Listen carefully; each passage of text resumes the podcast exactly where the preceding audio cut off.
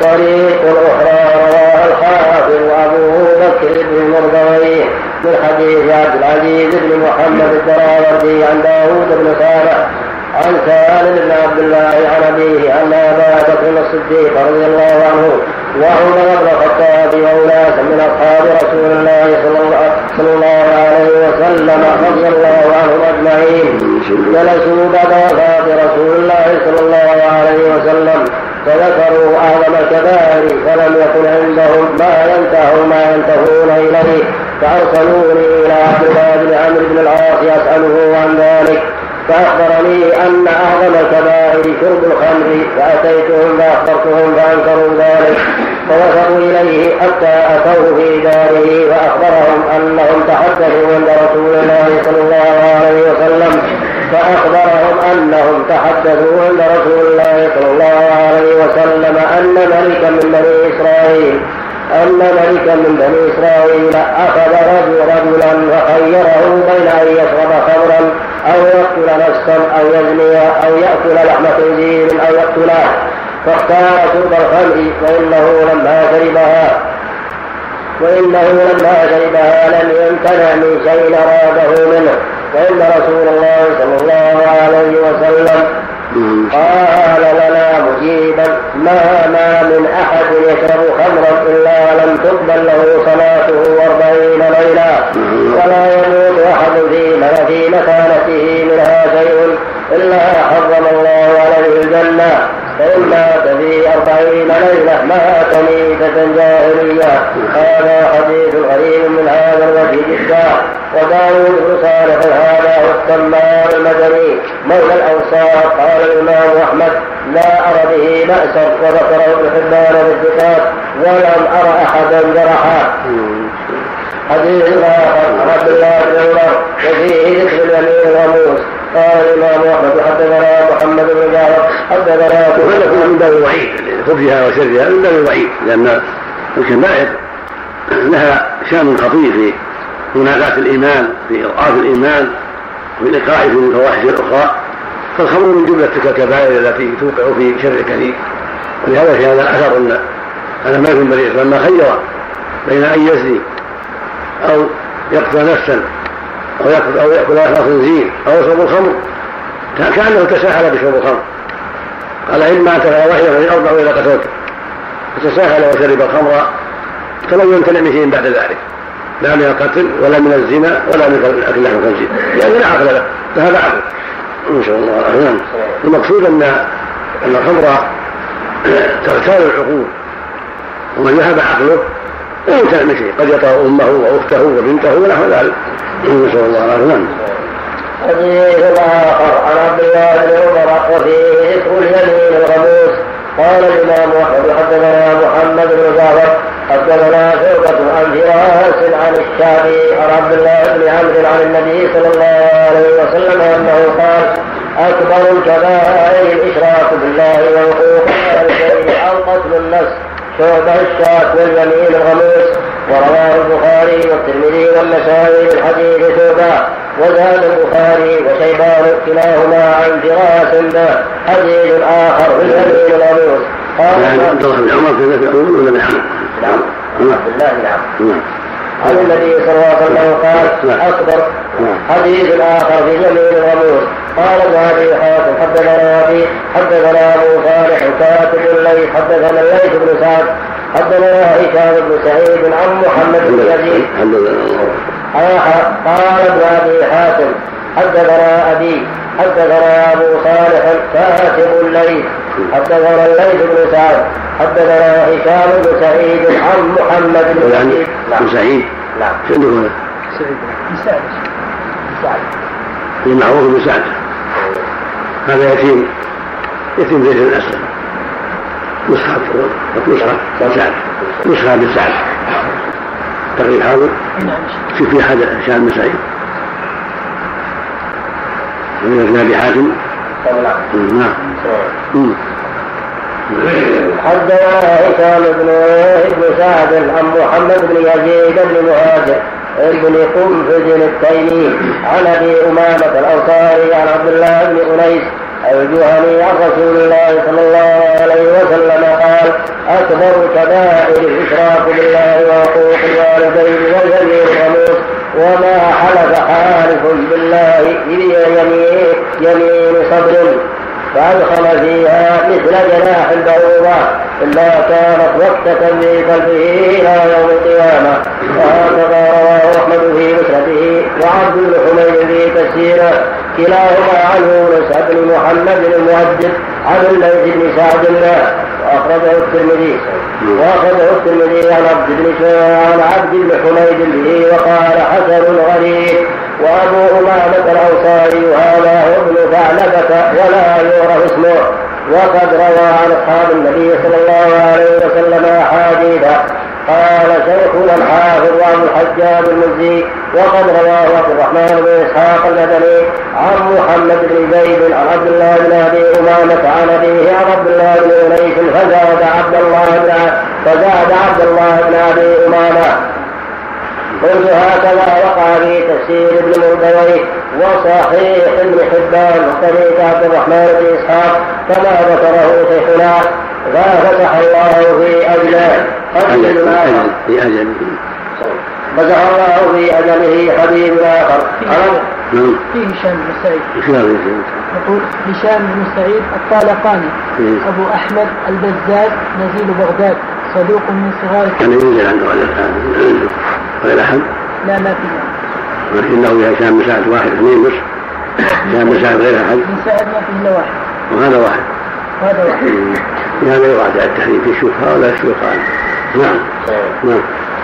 حديث ما أخبر عبد الله بن عمرو في التسبب إلى شتم الوالدين. قال ابن أبي حاتم حدثنا عمرو بن عبد الله الاودي حدثنا وكيل عن مسعد وسفيان عن سعد بن إبراهيم عن حميد بن عبد الرحمن عن عبد الله بن عمرو رفعه سفيان إلى النبي صلى الله عليه وسلم ووقله مسعر على عبد الله بن عمرو قال من الكبائر أن يشتم الرجل والديه قالوا وكما يشتم الرجل والديه قال يسب الرجل ابا الرجل فيسب اباه ويسب أمه ويسب أمه ويسب فيسب أمه.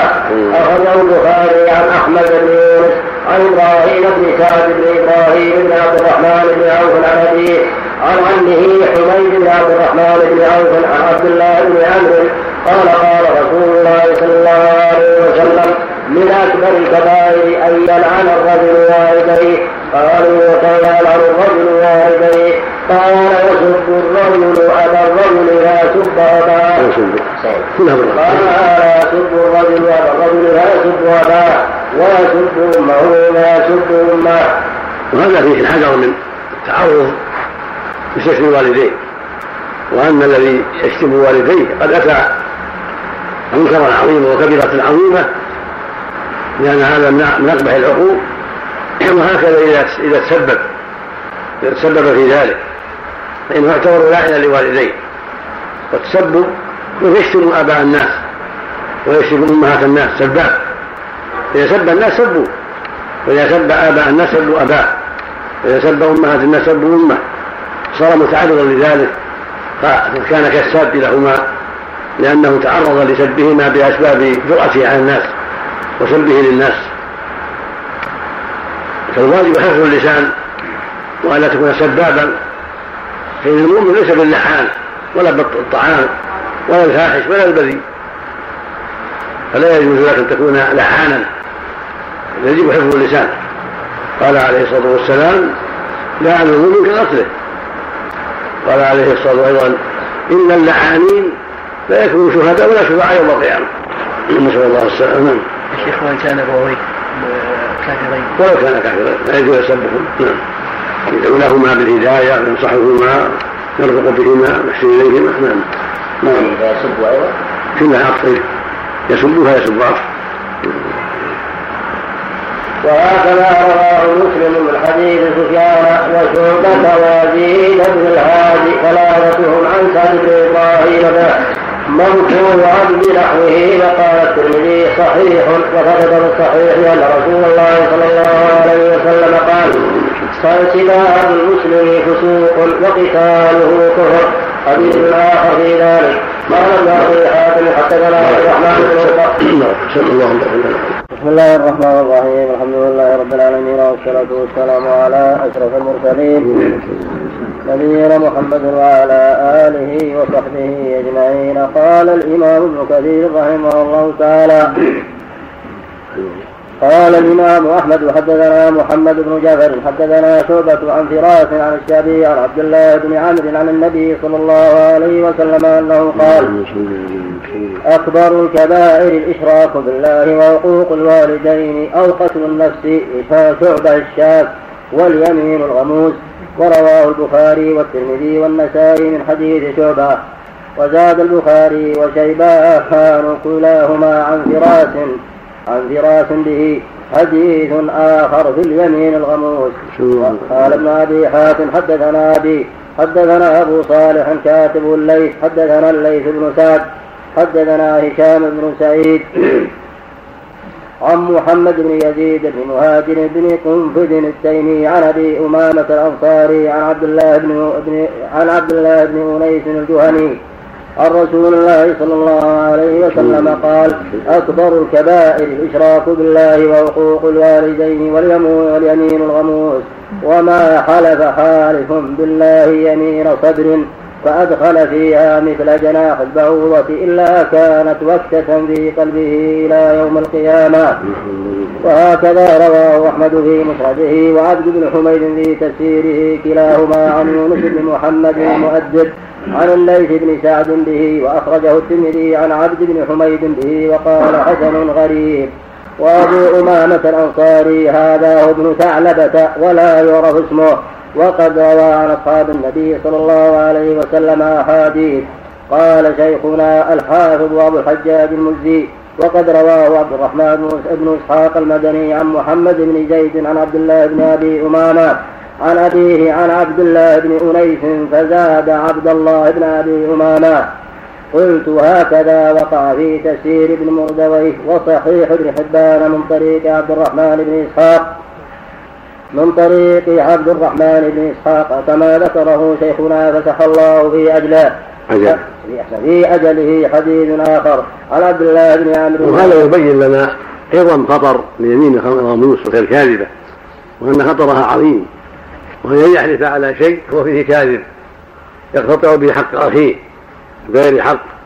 يقول صلى الله عليه وسلم من حلف على يمين صدر يقتطع بها مال المسلم هو فيها كاذب لقي الله عليه غضبان مثل آخر من اقتطع حق امرئ مسلم بيمينه فقد أوجب الله له النار وحرم عليه الجنة. قالوا وإن كان شيئا يسيرا قال وإن قضيبا من أراك. يريد الحذر من أيمان الكاذبة وكذلك الحذر من العقوق وقتل النفوس بغير الحق. كلها من الكبائر العظيمة والخطر الكبير على العبد. وأعظم ذلك وأكبره الإشراك بالله وأكبر الكبائر. كما في الحديث السابق أكبر الكبائر الإشراك بالله وعقوق الوالدين. وكان متكئا فجلس فقال ألا وقول الزور ألا وشهادة الزور. فهذه ثلاث هي أكبر الكبائر. الشرك وأعظم الذنوب وأن يعبد مع الله غيره يعني يصرف بعض العبادة في غير الله كدعاء الأموات والاستغاثة بالأموات والنذر لهم والذبح لهم أو بالأصنام أو بالكواكب أو بالأنبياء أو بالجن أو ما أشبه ذلك. هذا هو الشرك الأكبر نعوذ بالله. كما قال الله جل وعلا ولو أشركوا لحبط عنهم ما كانوا يعملون. قال سبحانه ولقد أوحي إليك وإلى الذين من قبلك فإن أشركت لا يحبطن عملك ولا تكونن من الخاسرين. بل إذا فاعبد وكن من الشاكرين. وما أمروا إلا ليعبدوا الله مخلصين له الدين حنفاء. والعبادة هي طاعة الله ورسوله. بفعل ما أمر ترك ما نهى. فمن صرفها لغير الله سواء كان عبادة قولية كالدعاء والاستغاثة أو عبادة فعلية كالصلاة والذبح من صرفها لله بأن استغاث بالأولياء يعني بالأموات بالجن بالأنبياء بالكواكب بالملائكة بالأصنام. أو صلى لذلك أو صام لذلك أو ما أشبه ذلك من العبادة التي تصرف لغيره سبحانه وتعالى فهذا هو الشرك الأكبر. وهكذا من جحد ما أوجبه الله من الأمور المعلومة التي بالضرورة كمن جحد وجوب الصلاة ووجوب الزكاة ووجوب الصوم ولو صام صلاة. من جحد وجوب ذلك كفر إجماعا وصار من جملة المشركين نعوذ بالله. وهكذا من جحد ما حرمه الله مما هو معلوم من الدين بالضرورة بالأدلة الظاهرة القطعيه كان يجحد تحريم الزنا أو تحريم الخمر أو تحريم العقوق يكون كافرا بالإجماع نسأل الله العافية. وهكذا المستهدي بدين الله المستهدي الذي يسهر بالدين أو بالأنبياء أو بشيء ما شرعه الله يكون أيضا كافرا مشركا من الكفار الذين وعدهم الله بخلود في النار. كما كما قال سبحانه قل أبي الله وآياته ورسوله كنتم تستهزئون. لا تعتذروا قد كفرتم بعد إيمانكم نسأل الله العافية. حديث آخر عن عبد الله بن عمرو في التسبب إلى شتم الوالدين. قال ابن أبي حاتم حدثنا عمرو بن عبد الله الأودي حدثنا وكيع عن مسعر وسفيان عن سعد بن إبراهيم عن حميد بن عبد الرحمن عن عبد الله بن عمرو رفعه سفيان. رفعه سفيان إلى النبي صلى الله عليه وسلم ووقفه مسعر على عبد الله بن عمرو. قال من الكبائر أن يشتم الرجل والديه. قالوا وكيف يشتم الرجل والديه؟ قال يسب الرجل آه يسب الرجل أبا الرجل ويسب أباه. ويسب أمه ويسب أمه. أخرجه البخاري عن أحمد بن يونس عن إبراهيم بن سعد بن إبراهيم بن عبد الرحمن بن عوف عن ابيه عن عمه عن عمه حميد بن عبد الرحمن بن عوف عن عبد الله بن عمرو قال قال رسول الله صلى الله عليه وسلم من أكبر الكبائر أن يلعن الرجل والديه قالوا وكيف يلعن الرجل والديه؟ قال يسب الرجل أبا الرجل ويسب أباه ويسب أمه ويسب ويسب أمه. وهكذا رواه مسلم من حديث سفيان وشعبة ويزيد بن الهاد. ثلاثتهم عن سعد بن إبراهيم به مرفوعا بنحوه. وقال الترمذي صحيح وثبت في الصحيح أن رسول الله صلى الله عليه وسلم قال عباد المسلم فسوق وقتاله كفر. حديث آخر في وهذا يبين أيضا خطر سب الوالدين وأن سب الوالدين من أقبح الكبائر نعوذ بالله. وقد جاء في حديث علي رضي الله عنه يقول صلى الله عليه وسلم لعن الله من لعن والديه. وفي حديث عبد الله بن عمرو بن العاص يقول صلى الله عليه وسلم من الكبائر. وفي اللفظ من أكبر الكبائر شتم الرجل والديه. قالوا لا يسب الرجل والديه. يعني هذا أمر مستنكر في الفطر والعقول والشرع. كيف يسب الرجل والديه؟ قال صلى الله عليه وسلم يسب أبا الرجل فيسب أباه ويسب أمه فيسب أمه. يعني أنك تسبب في سب والديك سب لوالديك. فالذي يشتم الناس ويشتم آباءهم وأمهاتهم من عادة الناس أنهم يسبون أباه وأمه أيضا كما سب آباءهم وأمهاتهم. فيكون بهذا قد تعرض وتسبب بشتم والديه فيكون سابا بهذا. ولهذا سمه الرسول سابا. المتسبب سمه الرسول سابا لوالديه. وأما سئل هل يسب الرجل والديه؟ قال صلى الله عليه وسلم نعم يسب أبا الرجل فيسب أباه ويسب أمه فيسب أمه. فالسباب يسب ويسب آباءه وأمهاته. فيجب الحذر بسب الناس والتعرض لهم بالسوء حتى لا يسبوا والديه مع سبهم لك. نعم. حديث آخر في ذلك. قال ابن أبي حاتم حدثنا عبد الرحمن بن إبراهيم. حدثنا دحيم حدثنا عمرو بن أبي سلمة. قال ابن أبي حاتم. قال ابن أبي حاتم حدثنا عبد الرحمن بن إبراهيم. دحيم حدثنا لا حدثنا ثاني غلط حد قال حدثنا عبد الرحمن بن إبراهيم دحيم حدثنا عمرو هذا هذا لقب يلقب دحيم عبد الرحمن إبراهيم الدمشقي. يلقب دحيم نعم. حدثنا عمرو بن أبي سلمة حدثنا زهير بن محمد عن العلاء بن عبد الرحمن عن أبيه عن أبي هريرة قال قال رسول الله صلى الله عليه وسلم من أكبر الكبائر عرض الرجل المسلم والسبتان بالسبة. هكذا روى هذا الحديث. وقد أخرجه أبو داود في كتاب الأدب من سننه عن جعفر بن مسافر عن عمرو بن أبي سلمة عن زهير بن محمد عن العلاء عن أبيه عن أبي هريرة عن النبي صلى الله عليه وسلم من أكبر الكبائر استطالة الرجل في عرض رجل مسلم بغير حق ومن الكبائر السبتان بالسبة. سبتان بالسبة. ومن الكبائر السبتان بالسبة. يعني ما يكفي واحدة. قال واحد لزيد اخزاك الله. قال أنت اخزاك الله ولعنك الله. زاده هذا ظاهر بالزيادة هذه. لو قال اخزاك الله فقط مثل ما قال هذه سبة بسبة قصاص لكن إذا زاد قال اخزاك الله واخزاك الله كررها. يكون يكون ربا محرم لأنه زاد. ما كما ما اكتبها بالقصاص يجوز القصاص فيها؟ يجوز القصاص نعم. لو قال لعنك الله فقال بل لعنك الله أنت. هذا القصاص لكن لا يزيد. إذا زاد فهو ظالم. نعم. الله وكذا وكذا رواه ابن مردويه من طريق عبد الله بن العلاء بن زيد عن العلاء عن أبيه عن هريرة عن أبي هريرة عن النبي صلى الله عليه وسلم وذكر مثله. حديث آخر في الجمع بين الصلاتين من غير عذر. قال ابن أبي حاتم حدثنا أبي حدثنا نعيم بن حماد حدثنا معتمر بن سليمان. عن أبيه عن حنش عن عكرمة عن ابن عباس عن النبي صلى الله عليه وسلم قال من جمع بين صلاتين من غير عذر فقد أتى فقد أتى بابا فقد أتى بابا من أبواب الكبائر. حدثنا الله قال ابن أبي حاتم حدثنا أبي حدثنا نعيم بن حماد حدثنا معتمر بن سليمان عن أبيه عن حنس عن عكرمة عن ابن عباس عن النبي صلى الله عليه وسلم قال من جمع بين صلاتين من غير عذر فقد أتى بابا من أبواب الكبائر. وهكذا رواه أبو عيسى الترمذي عن أبي سلمة يحيى بن خلف عن المعتمر بن سليمان به.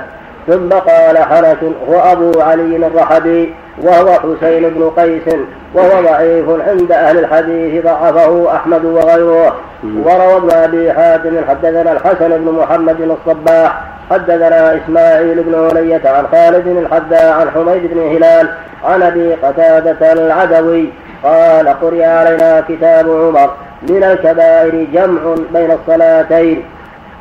بغير, بغير يعني بغير عذر والفرار من الزحف والنهبة وهذا إسناد صحيح.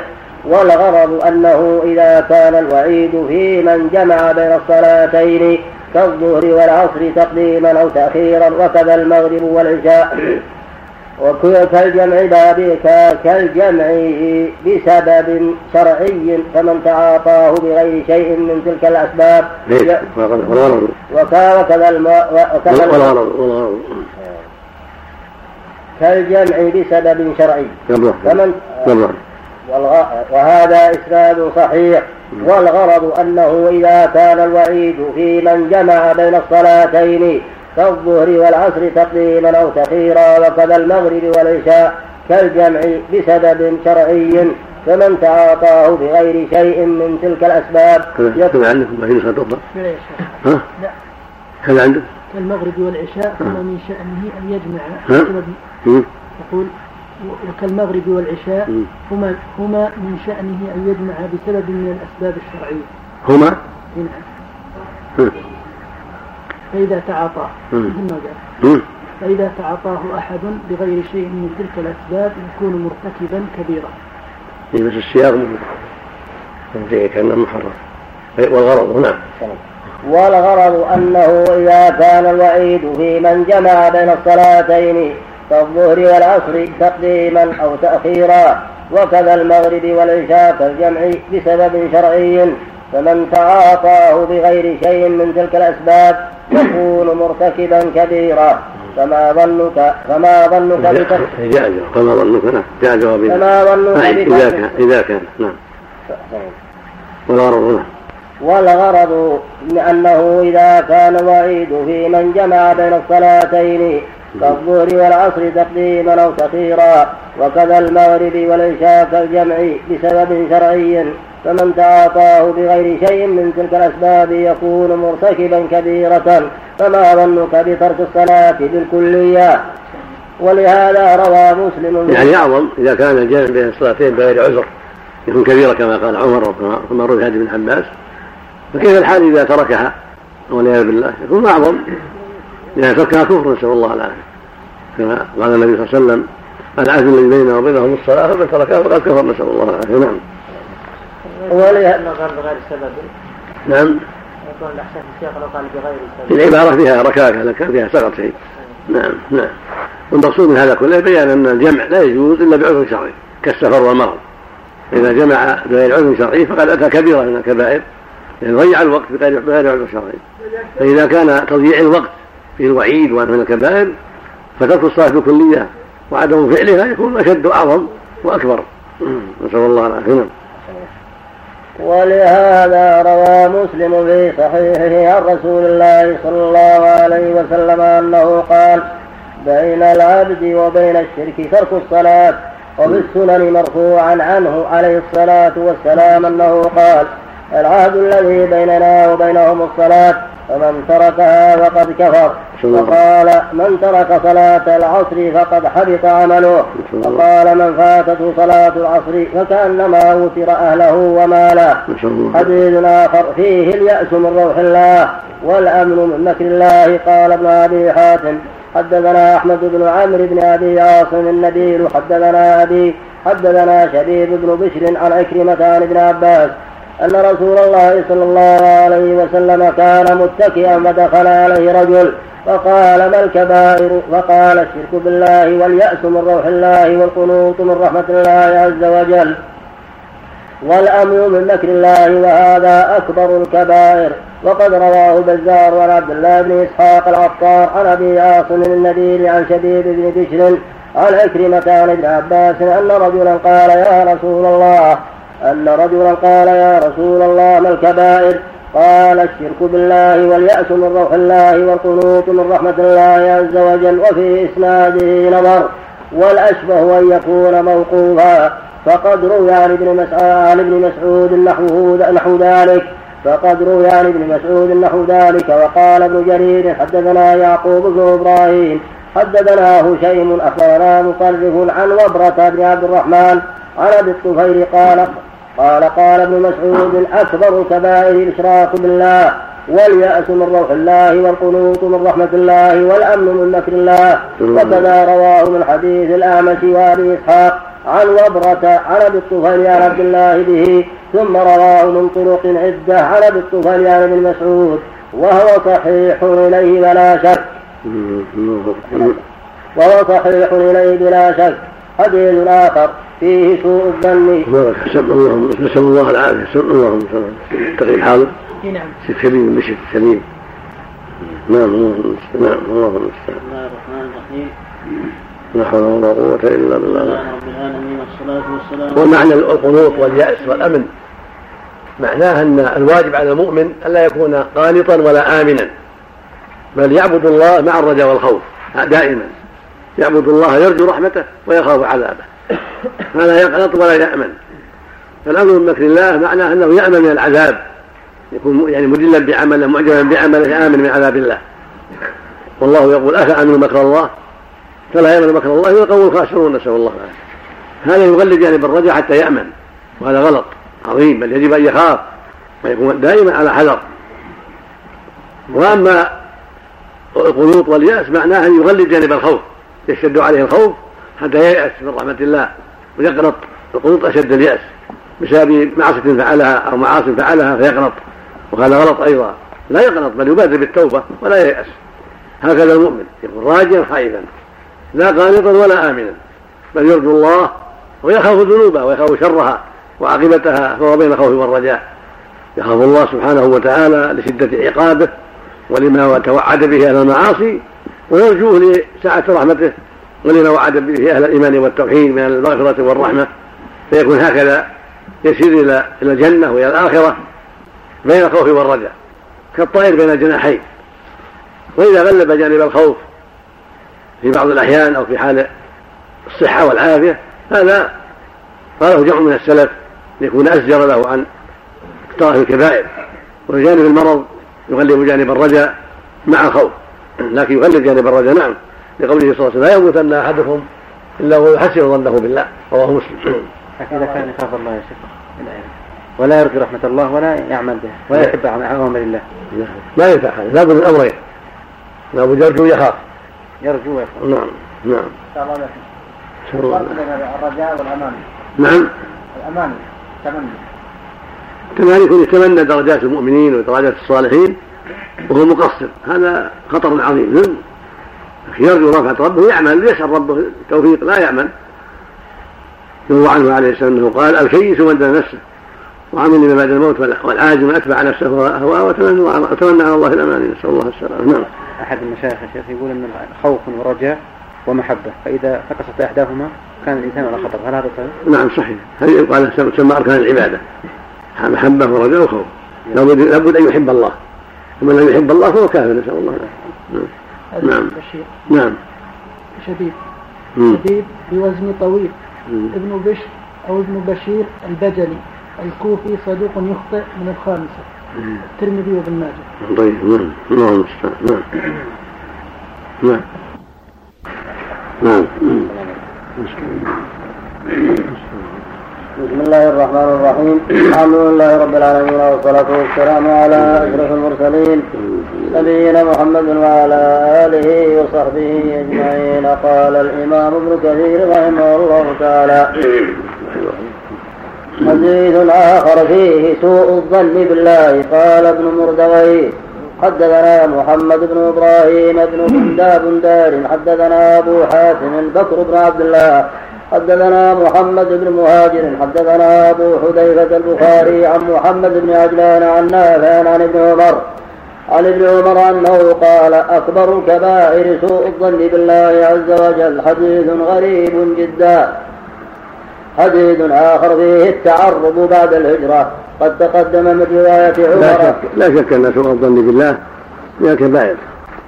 قال النبي صلى الله عليه وسلم لا يموتن أحد منكم إلا وهو يحسن ظنه بالله. حسن الظن بالله ورجاؤه سبحانه وتعالى أمر واجب. فلا قنوط ويأس ولا سوء ظن بالله ولا أمن ولكن بين ذلك. الواجب على أهل الإيمان أن يكون سيره من الله بين الرجاء والخوف. لا قانطين آيسين قد أسوا ظنهم بالله ولا آمنين من مكر الله معرضين غافلين. ولكن بين ذلك. هكذا المؤمن وهكذا المؤمنة يعبد الله ويسير إليه في هذه الدنيا بين رجاء وخوف. يرجوه ويحسن الله به لأنه الرحمن الرحيم الجواد الكريم ويخافه ويحذر بطشه ويبتعد عن معاصيه لأنه سبحانه عظيم الانتقام شديد العقاب.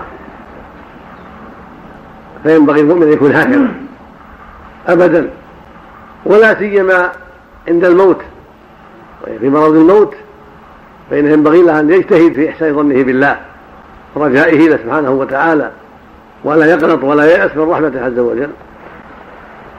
وفي حال الصحة ذهب كثير من السلف إلى أنه ينبغي أن يميل إلى جانب الخوف حتى يحذر. نعم. حديث آخر فيه التعرض بعد الهجرة قد تقدم من رواية عمر بن أبي سلمة عن أبيه عن أبي هريرة مرفوعا. قال ابن مردوي حدثنا سليمان بن أحمد حدثنا وصف الله الكفار بأنهم والمنافقين بأنهم يظنون بالله ظن السوء ظن الجاهلية وظن السوء من من أوصاف الكفار والمنافقين نعم. شيخ عمر ولا عمرو؟ حدثنا؟ حدثنا. وقال من؟ حديث, حديث آخر فيه التعرض بعد الهجرة. قد نعم. تقدم من رواية عمر بن أبي سلمة. عن أبيه عن أبي هريرة مرفوعا. نعم عمرو بن أبي سلمة معروف. وإذا أسأل أبي سلمة الله سلكم نعم. الإنسان في نعرف أن عمرو بن أبي سلمة بن عبد الرحمن بن عوف. تقريبا حاضر؟ نعم. شوف في أحد يقول أحد قال معروف أن عمرو بن نعم. عن أبي هريرة مرفوعا قال ابن مردوي حدثنا سليمان بن أحمد حدثنا أحمد بن رشدين حدثنا عمرو بن خالد بن الحراني حدثنا ابن لهيعة عن زياد بن أبي حبيب عن محمد بن سهل بن أبي خيثمة عن أبيه. ابي حسنة غلط بالحال. الأول يزيد يا شيخ. ها؟ الأول يزيد بن أبي حبيب. شلك؟ يزيد هو عنده زيادة. كل حدثنا أحمد بن رشدين حدثنا عمرو بن خالد بن الحراني حدثنا ابن لهيعة عن زياد بن أبي حبيب. زياد كذا عندك؟ نعم. زياد زياد. يعني ما أعرف إلا يزيد أو ما نعرف إلا يزيد. قد يكون قد يكون. المعروف. يزيد أبي حبيب مصري مشهور ومن لهيعة مصري شوف التقريب في زياد؟ من رواه وقال من؟ من هو؟ الرائل؟ وقال من؟ محدث. حدثنا من هو؟ من هو؟ من هو؟ اللي يقول حدثنا؟ وقال من؟ حدثنا سليمان بن أحمد حدثنا أحمد. وقال وقال من؟ عن أبي هريرة مرفوعا قال ابن المردوي المردوي نعم. حدثنا نعم. حدثنا. سليمان بن أحمد حدثنا أحمد بن رشدين. نعم أحمد هذا هذا الطبراني رحمه الله. نعم. حدثنا عمرو بن خالد الحراني حدثنا ابن لهيعة عن حدثنا ابن لهيعة عن زياد بن أبي حبيب عن محمد بن سهل بن أبي ح... بن أبي حيثمة. حزمة حزمة نعم. ابن أبي حزمة عن أبيه قال سمعت النبي صلى الله عليه وسلم يقول الكبائر سبع ألا تسألوني عنهن؟ الإشراك بالله وقتل النفس والفرار يوم الزحف وأكل مال اليتيم وأكل الربا وقذف المحصنة والتعرض بعد الهجرة وفي إسناده نظر ورفعه غلط فاحش والصواب ما رواه ابن جرير.